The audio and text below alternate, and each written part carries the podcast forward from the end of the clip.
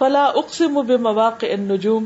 پس نہیں، میں قسم کھاتا ہوں تاروں کے مواقع کی، یہاں جہاں جہاں تارے گرتے ہیں۔ اور اگر تم سمجھو تو یہ بہت بڑی قسم ہے کہ یہ ایک بلند پایا قرآن ہے کہ جیسے تم تاروں کا گرنا آنکھوں سے دیکھتے ہو، اسی طرح اللہ نے وہی کا بھی انتظام کر رکھا ہے جو تم نہیں دیکھتے۔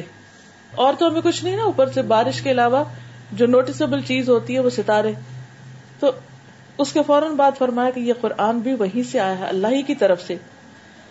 ایک محفوظ کتاب میں سبت ہے یعنی لوہے محفوظ میں لکھا ہوا ہے، جسے متحرین کے سوا کوئی نہیں چھو سکتا۔ یعنی وہ فرشتے جن اس کے اوپر ڈیوٹی ہے، جن کی وہی اس کو ہاتھ لگا سکتے ہیں، اوریجنل کاپی کو۔ باقی کوئی وہاں تک پہنچ ہی نہیں سکتا کہ کچھ مٹا دے۔ اور وہ فرشتے انتہائی آنےسٹ ہے تنزیل رب العالمین رب العالمین کی طرف سے نازل ہوا ہے۔ اف بحاد الحدیث ان تم مدینون کیا تم اس کلام کے ساتھ بے تنائی برتتے ہو؟ اس کی کیئر نہیں کرتے؟ اس کی طرف نہیں آتے؟ اس کو پیچھے رکھا ہوا؟ حقیقت یہ ہے کہ آپ دیکھیں، ہم سب اپنے دلوں میں جھانک کر دیکھیں اور آنےسٹی کے ساتھ اپنے آپ سے پوچھیں، کیا واقعی ہم نے قرآن کو اتنا سیریسلی لیا جتنا ہم دنیا کی کسی بھی ایک ڈگری کو لیتے ہیں؟ بے شمار باتیں اور ان سب باتوں کے اوپر تم اتنی دلچسپی لیتے ہو اور بہت سے لوگ اس کی کوٹیشن، اس کی سینگ، اس کا فرمان، اس کا کال، اس کی بات، اس کی بات۔ پھر جب ہم آپس میں بھی بیٹھتے ہیں تو لوگوں کی باتوں میں ان کو کوٹ کر رہے تھے، اس نے یہ کہا، اس نے یہ کہا، میں نے یہ کہا، بچے، بچہ شروع ہوتا ہے بولنا تو ہم اتنی دفعہ تکرار کرتے ہیں، بچے نے ابا کہہ دیا اما کہہ دیا، یہ کہہ دیا، وہ کہہ دیا۔ تو فرمایا کہ یہ سب انسانوں کی باتیں ہیں ایک اللہ کی بات بھی ہے یعنی کلام ہے اللہ کا قرآن، تو کیا تم اس قرآن کے ساتھ بے رخی برتو گے؟ اس کو پیچھے کرو گے، اس کی طرف توجہ نہیں دو گے، اس کے ساتھ دلچسپی نہیں ہے تمہاری، اس پہ آ کے تم سست ہو جاتے ہو، اس کے لیے تمہاری قوتیں ختم ہو جاتی ہیں، اس کے لیے تمہارے پاس وہ امپورٹینس نہیں ہے۔ وتا جالون رسک کم ان کم اور اس میں تم نے اپنا حصہ یہ بنا رکھا کہ تم جھٹلا دیتی نہیں۔ جو بات تمہیں پسند نہیں آتی رائٹ اوے انکار کر دیتے ہو۔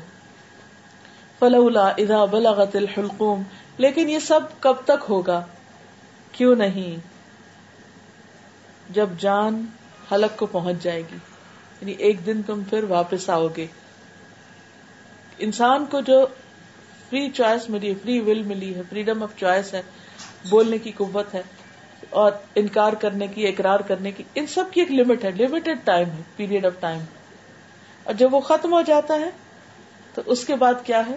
انسان اس سے آگے نہیں جا سکتا۔ تو اب موت کا منظر کھینچا گیا۔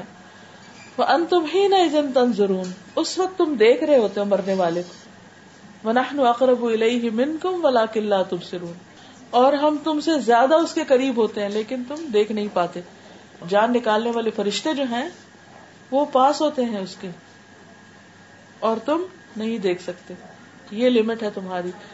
آخر وقت تک ڈاکٹر کو نہیں پتا چلتا کہ یہ بچے گا یا مرے گا۔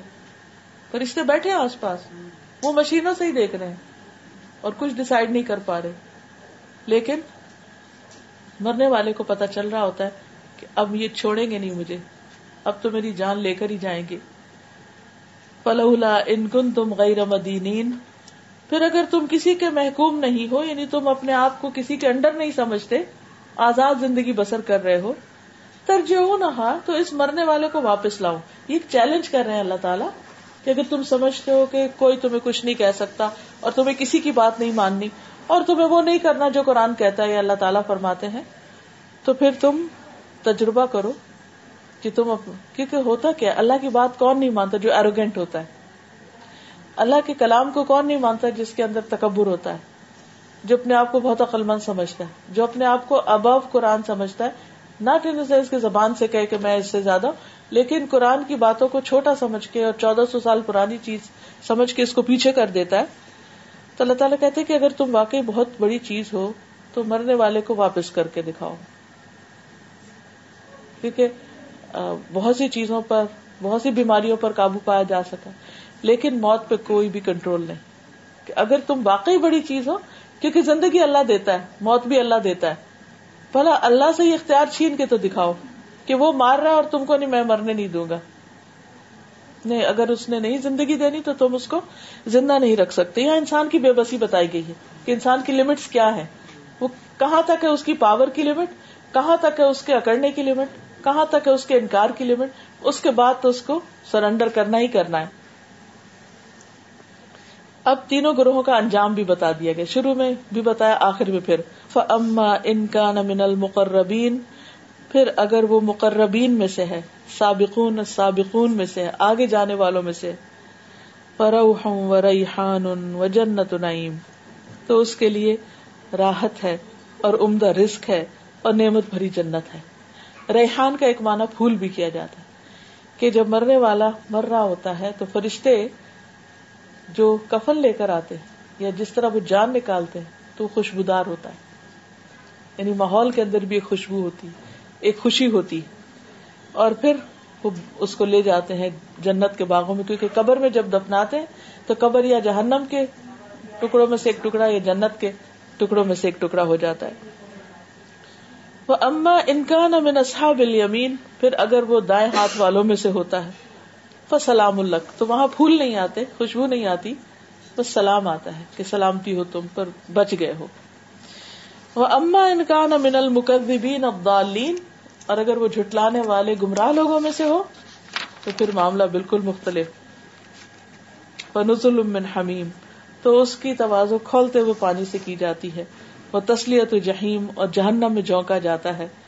ان لہو حق القین یہ بالکل یقینی سچی بات ہے، حق ہے۔ بسم رب کل عظیم پس نبی صلی اللہ علیہ وسلم، اپنے رب عظیم کے نام کی تسبیح کرو۔ یعنی سبحان ربی العظیم کہا کرو۔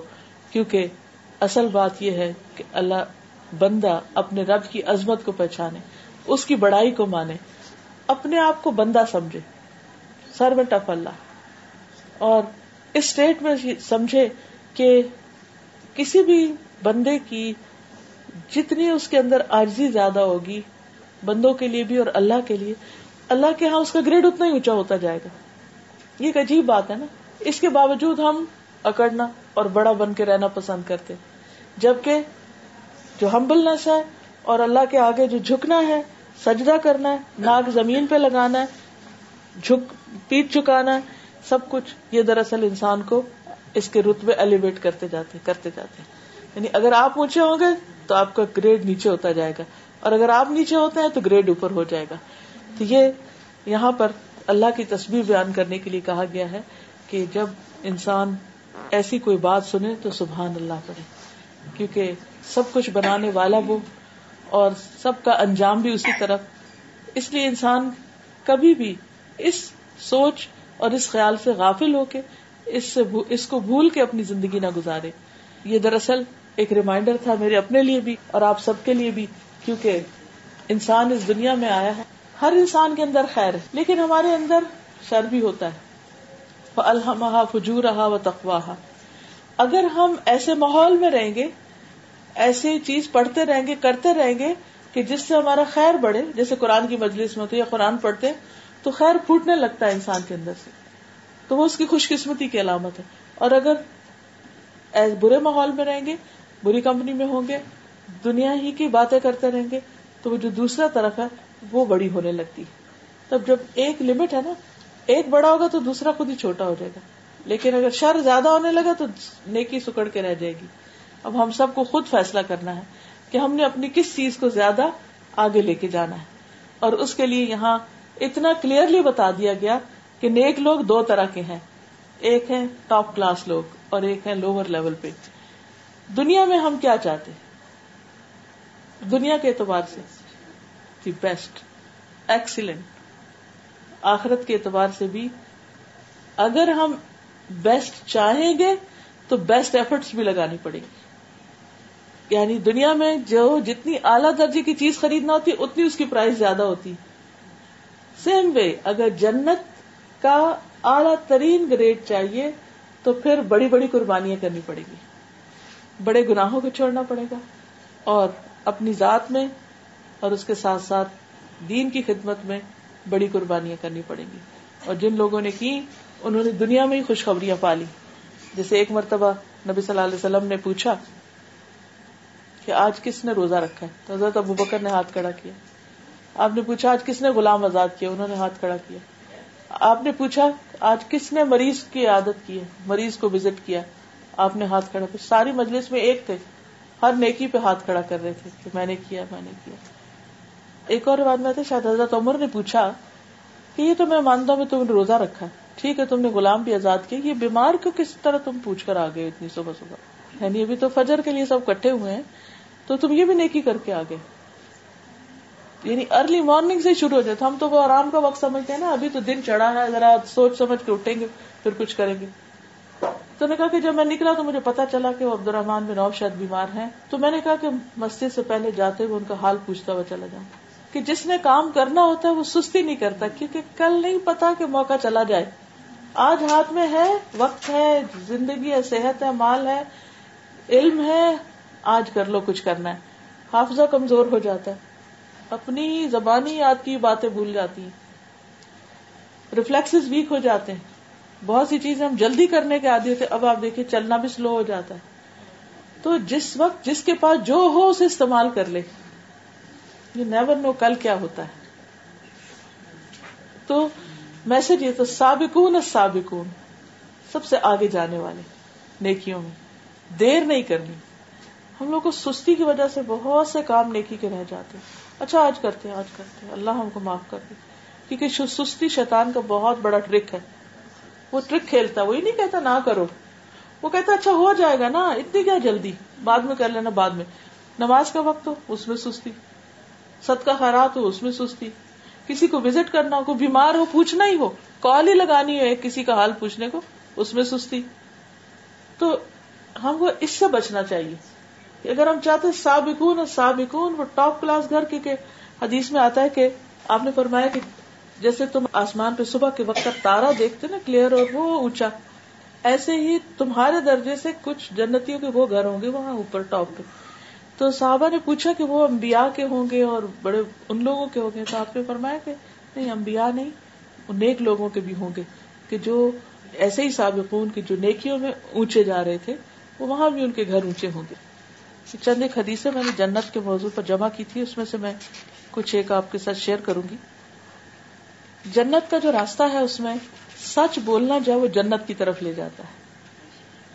سچ چاہے ویسے بولا جائے یا سچا وعدہ ہو، نبی صلی اللہ علیہ وسلم نے فرمایا، سچ بولنا نیکی ہے، نیکی جنت کا راستہ دکھاتی اور بندہ سچ بولنے کی کوشش میں لگا رہتا ہے کہ میں اپنی زبان سے کوئی غلط بات نہیں کروں گا۔ یہاں تک کہ اللہ کے یہاں سچا لکھ دیا جاتا ہے کہ یہ بہت سچا انسان ہے۔ اب دیکھیں دنیا میں بھی پہچان ہو جاتی ہے نا کہ یہ کبھی غلط بیان ہی نہیں کرے گا، یہ دھوکا نہیں دے گا۔ یہ ہیر پھیر نہیں کرے گا، یہ بہت کھرا انسان ہے آنےسٹ ہے، سچا ہے۔ تو اللہ کے یہاں بھی اس کا، اس گروپ میں نام آ جاتا ہے۔ اب دیکھیے کہ ہم دنیا میں بازوقت ہوتا ہے نا کہ اچھا فلاں میں ہمارا نام آ جائے۔ تو اس وقت کیا ایکسائٹمنٹ ہوتی ہے، کتنی خوشی ہوتی ہے کہ جب ہم اپنے پسندیدہ کلاس یا لوگ یا کمپنی یا جو بھی ہم کرنا چاہیں، وہاں ہم پہنچ جائیں۔ اور جھوٹ برائی ہے، برائی دوزک کا رستہ دکھاتی ہے۔ بندہ جھوٹ بولنے میں لگا رہتا ہے، یہاں تک کہ جھوٹا لکھ دیا جاتا ہے۔ اسی طرح ایک چھوٹی سی حدیث ہے، اگر یاد رہے تو بہت فائدہ ہوگا۔ نبی صلی اللہ علیہ وسلم نے فرمایا، جو مجھ پر درود بھیجنا بھول گیا، وہ جنت کے رستے سے بھٹک گیا۔ درود پڑھنا جو ہے، یہ اتنی بڑی نیکی اور اگر کوئی اس کا اہتمام نہیں کرتا تو وہ بھول گیا رستہ جنت کی طرف جانے کا۔ اب خاص طور پہ جمعے کا دن۔ اس دن کا درود جو ہے وہ اس لیے شاید کہا کہ اگر ہر دن یاد نہیں رہتا تو اس دن کچھ نہ کچھ اہتمام ضرور کرے تو ویسے تو یہ کہ اگر ہم لوگ عادت ڈالیں، مثلا اگر صبح کے وقت اٹھ کے ہم کو واک کرتے ہیں اسٹریچز کرتے ہیں یا کوئی بھی، تو باندھ لیں کہ اتنا درود روز پڑنا ہے۔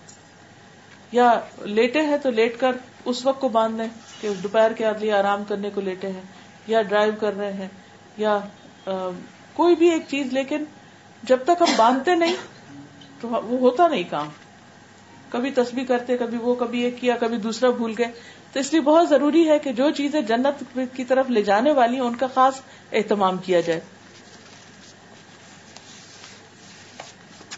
اس میں خاص طور پر شرک سے بچنا، نبی صلی اللہ علیہ وسلم کی اطاعت کرنا۔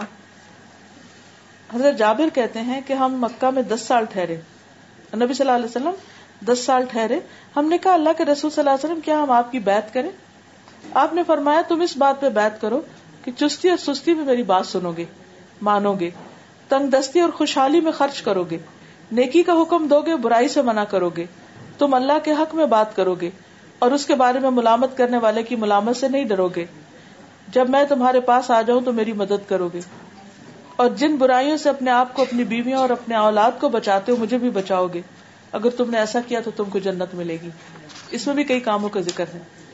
اسی طرح اللہ کی راہ میں جان دینا اور اپنی ساری زندگی اللہ کے رستے میں لگا دینا۔ حضرت عبداللہ بن عمر کہتے ہیں، نبی صلی اللہ علیہ وسلم نے فرمایا، کیا تم میری امت کی اس جماعت کو جانتے ہو جو سب سے پہلے جنت میں داخل ہوگی؟ میں نے کہا، اللہ اور اس کا رسول ہی بہتر جانتے ہیں۔ فرمایا، وہ مہاجرین کی جماعت ہے۔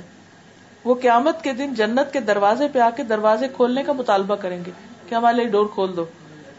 دربان ان سے پوچھے گا، تمہارا حساب ہو گیا؟ وہ کہیں گے، کس قسم کا حساب؟ ہم مرتے دم تک اللہ کے راستے میں رہے۔ یعنی ساری زندگی تو ہماری اللہ کے راستے میں گزری۔ اللہ کے راستے میں تلواریں ہمارے کندھوں پر رہی وہ جو مہاجرین تھے وہاں، مکہ سے مدینہ آنے والے۔ تو وہ دربان ان کے لیے دروازہ کھول دے گا۔ اور وہ عام لوگوں کے داخلے سے پہلے چالیس سال کا لولہ بھی کر چکے ہوں گے۔ یعنی دنیا میں اگر انسان نیکی کے کاموں میں بھاگ دوڑ کرتا رہتا ہے تو جنت میں جانے کا رستہ آسان ہو جاتا ہے۔ عبداللہ بن امر سے روایت ہے، نبی صلی اللہ علیہ وسلم نے فرمایا، جنت میں داخل ہونے والی سب سے پہلی جماعت فقیر مہاجروں کی ہوگی، جن کے ذریعے مکروحات سے بچا جاتا ہے۔ جب انہیں حکم دیا جاتا تھا تو سنتے اور اطاعت کرتے تھے۔ اگر ان میں سے کسی کو بادشاہ سے کوئی ضرورت پڑ جاتی تو وہ پوری نہیں کی جاتی تھی یعنی ان کی کوئی سنتا نہیں تھا، ان کی کوئی سفارش قبول نہیں کرتا تھا۔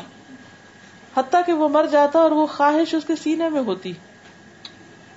اللہ تعالیٰ قیامت والے دن جنت کو بلائے گا۔ وہ زینت، سجاوٹ، نمائش، آرائش کے ساتھ آ جائے گی۔ پھر اللہ تعالیٰ اعلان کرے گا، میرے وہ بندے کہاں ہیں جنہوں نے میرے راستے میں قتال کیا، ان سے قتال کیا گیا۔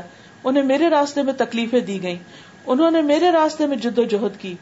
یعنی جو بھی موقع ہو نیکی کے کاموں میں آگے بڑھنے کا، تو ان سے کہا جائے گا، میرے بندو، تم جنت میں داخل ہو جاؤ۔ وہ بغیر حساب کے جنت میں داخل ہو جائیں گے۔ یہ منظر دیکھ کر فرشتے آ کر سجدہ کریں گے۔ کہیں گے، اے ہمارے رب، ہم دن رات تیری تصویر اور تقدیس بیان کرتے تھے۔ لیکن یہ کون لوگ ہیں جنہیں تو نے ہم پر فضیلت دی ہے؟ تو اللہ تعالیٰ فرمائے گا، یہ میرے وہ بندے ہیں جنہوں نے میرے راستے میں جہاد کیا۔ انہیں میرے راستے میں تکلیفیں دی گئی سو فرشتے ہر دروازے سے داخل ہو کر کہیں گے، تم پر سلامتی ہو، صبر کے بدلے، کیا ہی اچھا بدلا ہے اس آخرت کے گھر کا۔ یعنی ایک تو یہ ہے کہ اپنی ذاتی زندگی میں نماز، روزہ، عبادت وغیرہ، اور ایک یہ ہے کہ اللہ کے دین کو دوسرے بندوں تک پہنچانے کی کوششیں۔ پھر اللہ کے رب، اللہ کے رب ہونے پہ راضی ہو جانا۔ پھر دو نمازوں کے درمیان میں لغ باتیں نہ کرنا۔ نبی صلی اللہ علیہ وسلم نے فرمایا، ایک نماز کے بعد دوسری نماز اس طرح پڑھنا کہ بیچ میں کوئی لغ کام نہیں کرو تو نام الین میں لکھ لیا جائے گا۔ پھر سجدوں کی کثرت، جیسے ایک صحابی سے آپ نے پوچھا کہ اب، آپ نے فرمایا کہ بتاؤ تم تم کچھ مانگو مجھ سے، کیا چاہتے ہو؟ ان کی خدمت کرتے تھے۔ تو وہ بڑے عقل مند تھے، دنیا کا کچھ نہیں مانگا، کہا جنت میں آپ کا ساتھ چاہتا ہوں۔ تو آپ نے فرمایا، کچھ اور؟ اس نے پھر یہی مطالبہ کیا، فرما پھر سجدوں کی کسرت کرو۔ کیونکہ ہر سجدے سے ایک درجہ بلند ہوتا ہے انسان کا۔ ہر سجدہ ایک درجہ بلند کرتا ہے۔ پھر آپ دیکھیے کہ عمرہ، ایک عمرے سے دوسرے عمرے تک گناہوں کے لیے کفارہ ہوتا ہے اور جو دو یعنی جو دو عمروں کے بیچ میں گناہ ہو اور حج مقبول کی جزا صرف جنت ہے۔ پھر صبر کا بدلہ جنت ہے۔ ایک عورت کو بیماری تھی مرگی کی تو اس کو آپ نے کہا تھا کہ اگر تم صبر کرو تو تمہارے لیے جنت ہے۔ جس مسلمان کے تین بچے وفات پا جائیں جو ابھی بالغ نہ ہوئے ہوں، تو اللہ اپنے خاص فضل سے اس کو بھی جنت میں داخل کرے گا۔ کیونکہ چھوٹے بچوں سے زیادہ وہ ایک اور طرح کی لگن ہوتی مریض کی عیادت کرنے والا جنت کے باغ میں ہوتا ہے۔ پھر اسی طرح نبی صلی اللہ علیہ وسلم نے فرمایا تم مجھے چھ چیزوں کی گارنٹی دو، میں تمہیں جنت کی ضمانت دیتا ہوں۔ جب بات کرو تو سچ بولو، وعدہ کرو تو پورا کرو۔ تمہارے پاس امانت رکھی جائے تو ادا کر دو۔ شرم گاہوں کی حفاظت کرو، آنکھوں کو نیچے رکھو۔ اور اپنے ہاتھوں کو روکے رکھو یعنی ہاتھ سے کسی کو تکلیف نہ دو۔ تو وہ حضرت وہ بکر والی جو حدیث میں سنا رہی تھی، اس میں یہ تھا کہ جس شخص کے یہ امال ایک دن میں جمع ہو جائے اس کے لیے جنت ہے۔ کہ اس نے روزہ بھی رکھ لیا، اس نے صدقہ بھی کر لیا، اس نے بیمار کو بھی دیکھ لیا۔ اچھا ہم کیا کرتے ہیں؟ جب روزہ رکھ لیں تو پھر کہتے ہیں، آج ہمارا روزہ ہے، آج ہم کہیں جا نہیں سکتے، کل جائیں گے۔ یعنی کسی ایک دن میں ایک ہی کام کر کے ہم خوش ہو جاتے ہیں کہ بہت کچھ کر لیا۔ لیکن آگے جانے والے تو اور حریص ہوتے ہیں کہ سب کچھ ایک ہی دن میں اکٹھا کر لیں۔ پھر اسی طرح ماں کے ساتھ نیکی کرنے والے۔ حضرت عائشہ کہتی ہیں کہ رسول اللہ صلی اللہ علیہ وسلم نے فرمایا، میں سویا تو میں نے اپنے آپ کو جنت میں دیکھا۔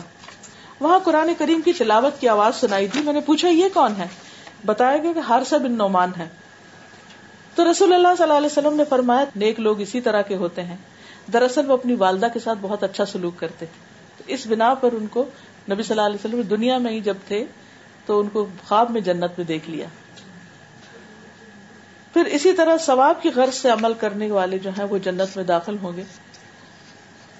نبی صلی اللہ علیہ وسلم نے فرمایا کہ چالیس خصلتیں ہیں کہ جو انسان کو جنت میں لے جانی چالیس آتے چالیس سے فورٹی تھنگ نیکی۔ جن میں سب سے بہتر بکریوں کا کسی کو عطا کرنا ہے یعنی کسی کو بکری دینا۔ یعنی بہت ہی اعلیٰ درجے کی کوالٹی کیوں؟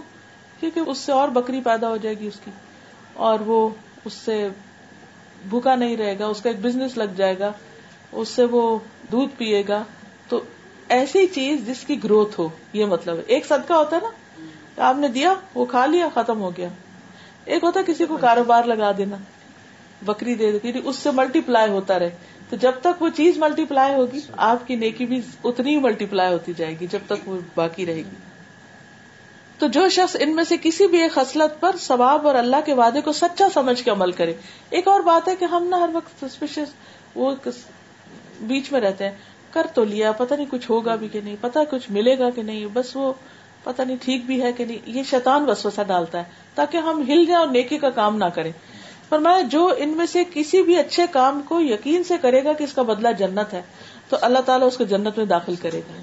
کہ بندہ جیسا گمان رکھتا ہے اس کے مطابق اس سے معاملہ ہوتا ہے۔ تو حسان کہتے ہیں کہ ہم بکری کے عطیہ کے علاوہ جن خسائل کا شمار کر سکے، وہ ہے سلام کا جواب دینا، چھینک کا جواب دینا، راستے سے تکلیف دہ چیز کو ہٹا دینا، اور ہم پندرہ چیزوں کو گن سکے، باقی ہم کو بھول گئی کہ کون سی تھی۔ اور پھر اسی طرح ایک شخص جو تھا، وہ تنگ دستوں کو مہلت دے دیتا تھا۔ یعنی جن کے پاس نہیں ہوتا تھا، وہ قرضہ لیتے تو ان کو معاف کر دیا کرتا تھا تو اللہ تعالیٰ نے اس کو بھی معاف کر دیا۔ اسی طرح ایک شخص کو جنت میں مزے کرتے دیکھا نبی صلی اللہ علیہ وسلم نے، جس نے راستے میں ایک ایسے درخت کو کاٹا تھا جو لوگوں کو تکلیف دیتا۔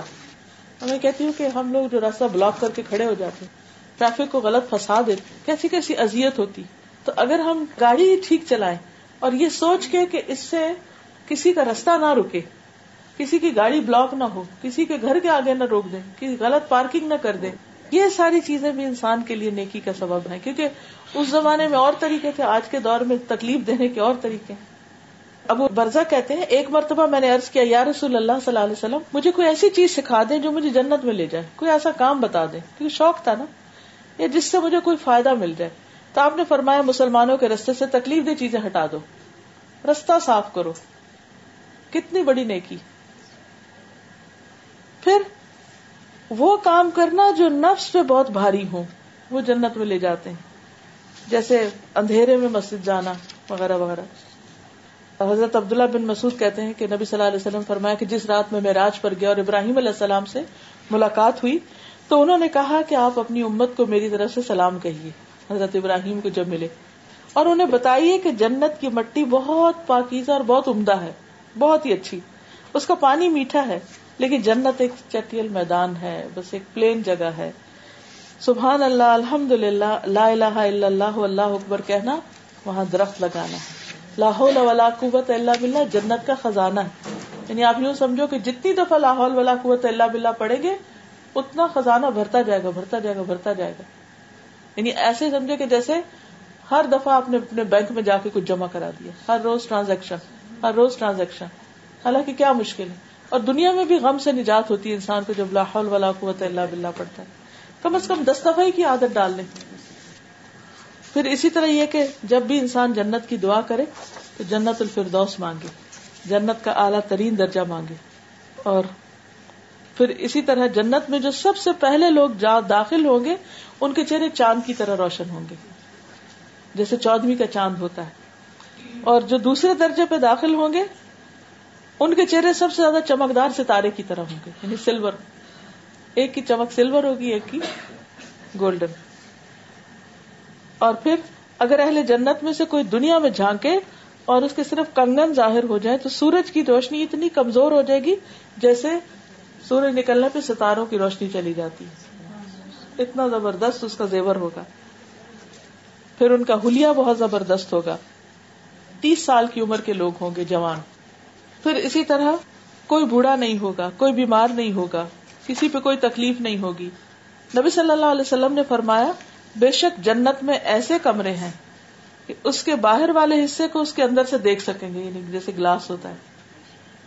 اور اس کے اندر والے حصے کو باہر سے دیکھ سکیں گے ٹرانسپیرنٹ اللہ تعالیٰ نے انہیں ایسے انسان کے لیے تیار کیا ہے جو لوگوں کو کھانا کھلائے، سلام کو عام کرے اور رات کو نماز ادا کرے جب لوگ سو رہے ہوں۔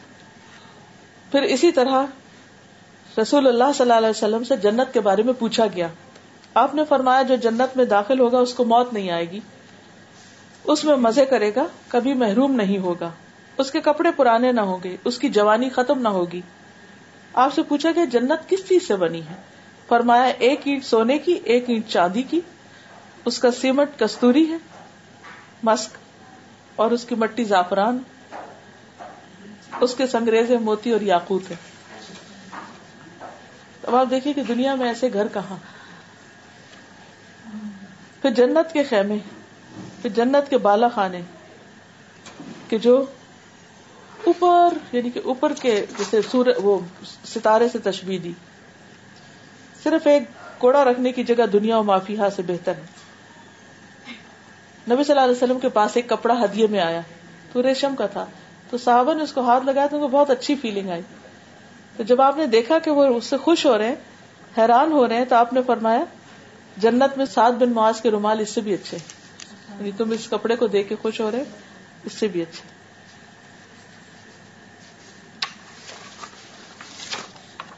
پھر اسی طرح جنت والے کھائے پیئیں گے، لیکن جنت میں ان کو کوئی بری سیکریشن نہیں ہوگی۔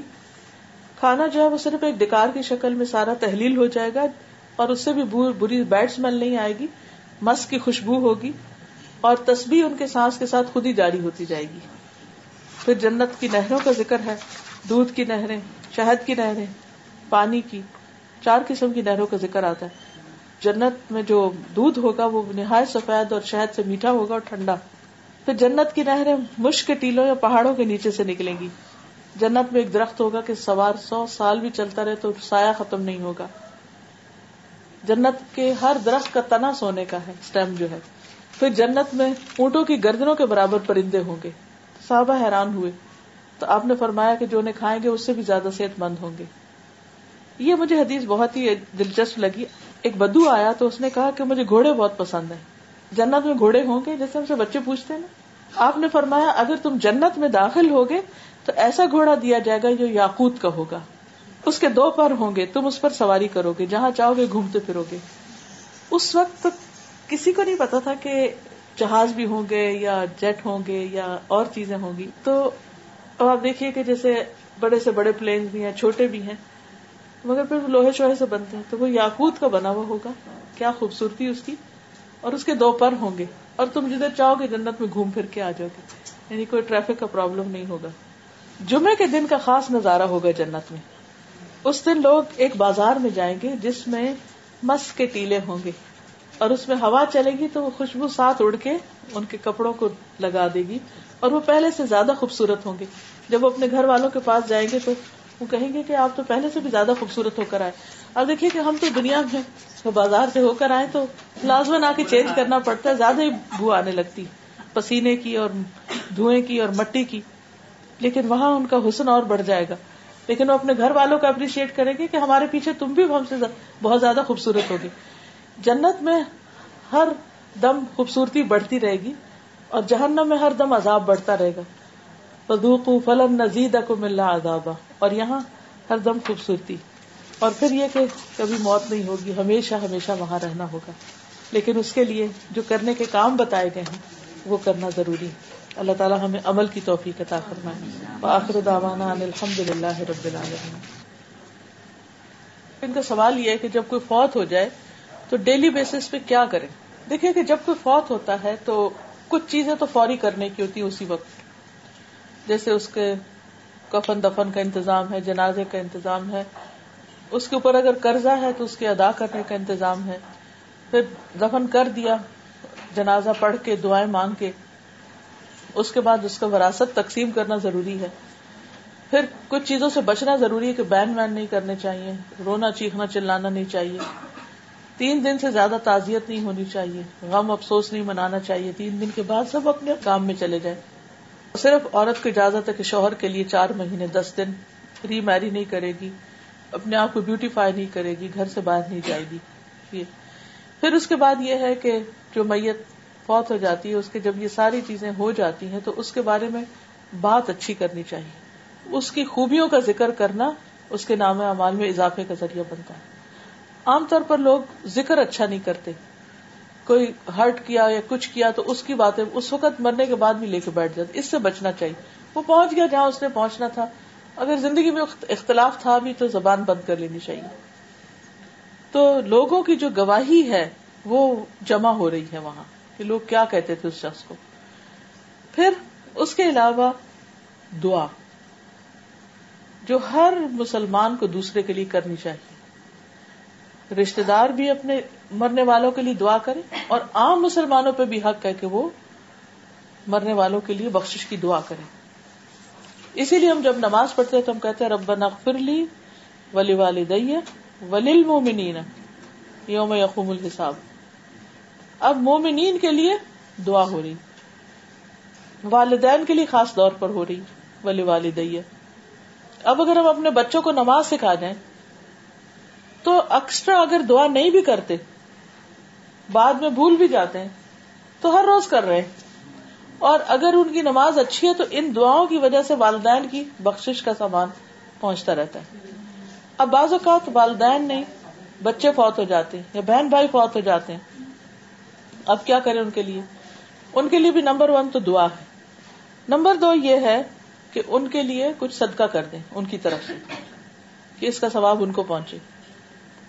اگر ان کے اوپر زکات فرض ہے، ابھی رہتی ہے، تو زکات ادا کرے پہلے، صدقہ کرنے سے پہلے زکات دے اگر روزے رہتے ہیں تو ان کے روزے رکھ دیں۔ اگر خود نہیں رکھ سکتے تو فدیا دے دیں۔ اگر ان پہ حج فرض تھا اور وہ حج کرے بغیر فوت ہو گئے تو ان کی طرف سے حج حج بدل کرے اگر خود نہیں کیا ہو، کیونکہ حج بدل، وہ کرتا ہے جس نے اپنا حج کیا ہو، تو کسی اور سے کروا لے۔ یا یہ ہے کہ پھر ایک سال اپنا کر لیں اور ایک ان کا کروا دے۔ لیکن اگر ان کے اوپر حج فرض نہیں تھا، تو پھر لازم نہیں ہے۔ پھر اس کے بعد کوئی بھی وہ کام کہ جو آپ ہدیتن چاہتے ہیں کہ اس کو ثواب اس کا ملتا رہے، جو صدقہ جاریہ کے کام ہوتے ہیں، وہ آپ اس کی طرف سے کر سکتے ہیں۔ یعنی بخش کی دعا کے علاوہ۔ اس کے ذکر خیر کے علاوہ، اس کے لیے صدقہ خیرات، جس میں کھانا کے لانا اور یہ سب چیزیں اپنی جگہ، لیکن وہ کام، ان کاموں میں لگانا کہ جس سے یعنی وہ ایک انویسٹمنٹ کرنا۔ صدقہ جاری از لائک انویسٹمنٹ کہ جس کا پروفٹ جو ہے وہ، نفع جو ہے اس کو پہنچتا رہے۔ تو یہ چند چیزیں ہیں، اور اس کے ساتھ ساتھ صبر۔ کل میں نے وہ لا آف بیرل بتایا تھا نا کہ بیرل کا قانون جو ہے۔ کہ اگر آپ اوپر سے کنٹینر بھر رہے ہیں اور نیچے سے سوراخ ہے، سب نکل جائے گا۔ آپ دعائیں بھی کر رہے ہیں، آپ ذکر خیر بھی کر رہے ہیں، آپ سب کچھ کر رہے ہیں، لیکن ساتھ آپ اس کی برائیاں بھی کر رہے ہیں۔ تو ادھر آپ نے جو ڈالا، وہ دوسری طرف سے نکلتا جا رہا ہے۔ پلس خود صبر کرنا، کیونکہ جو کوئی کسی میت پہ روتا ہے، بین کرتا ہے، تو میت کو بھی اس کا عذاب ہوتا ہے۔ اب کیوں؟ اس کا کیا قصور؟ کیونکہ وہ اگر یہ چاہے کہ اس کے پیچھے لوگ اس کو روئیں، تو پھر اس کو سزا ملتی۔ اگر وہ نہیں کہے، تو پھر کوئی بات نہیں۔ پھر اس کے ذمہ نہیں، پیچھے والوں کے ذمہ ہے۔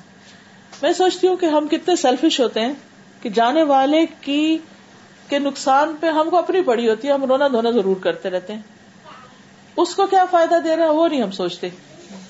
تو جتنا بھی ہم کو غم ہے، دکھ ہے ڈپریشن ہے، اس کو چینلائز کر دیں۔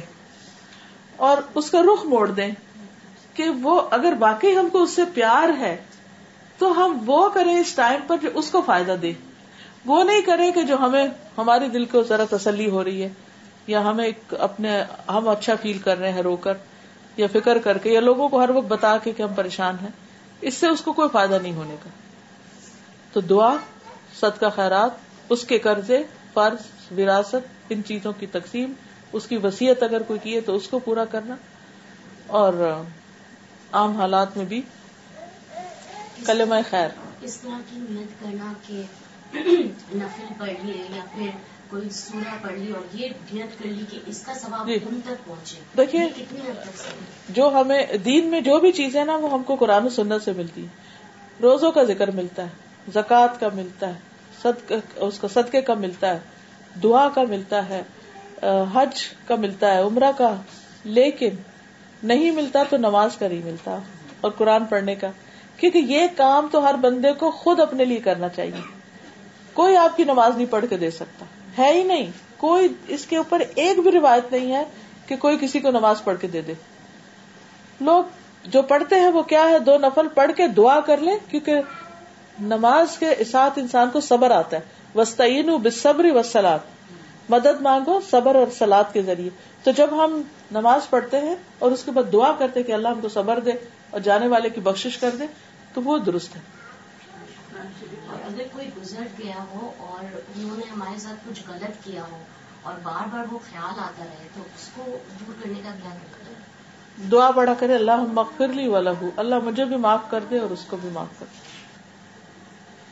ہاں پوچھے وہ ایک سوال تھا، مجھے کوئی پوچھی ہے کہ ان کے بیٹے نے شادی کر لیا کہ ٹھیک، غلط لڑکی سے شادی کر لیا۔ تو ابھی باپ نے انکار کر دیا کہ تم سے میرا کوئی تعلق نہیں ہے۔ We are satisfied that girl is okay تو ابھی ماں تو بہت ترس رہی ہے۔ تو اس کو یہ پتا چلا کہ تین دن کوئی مسلمان کوئی مسلمان سے بات نہیں کر کے نہیں رہا جاتا، یہ صحیح نہیں تو وہی پوچھ رہی ہے۔ تو ہم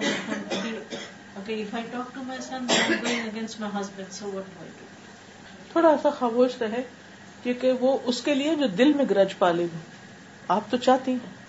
کئی دفعہ ایسا نہیں ہوتا ہم مہینوں نہیں کسی سے بات کرتے تو اگر ایک مسلط کے لیے تھوڑا دیر رک جائے تو کوئی حرج نہیں ہے۔ حتیٰ کہ معاملہ ٹھنڈا ہو جائے ورنہ یہ ہوتا ہے کہ گھر میں کوئی فساد بڑا ہو جائے۔ اور باپ کیونکہ جائز وجہ سے ہی ناراض ہے جی۔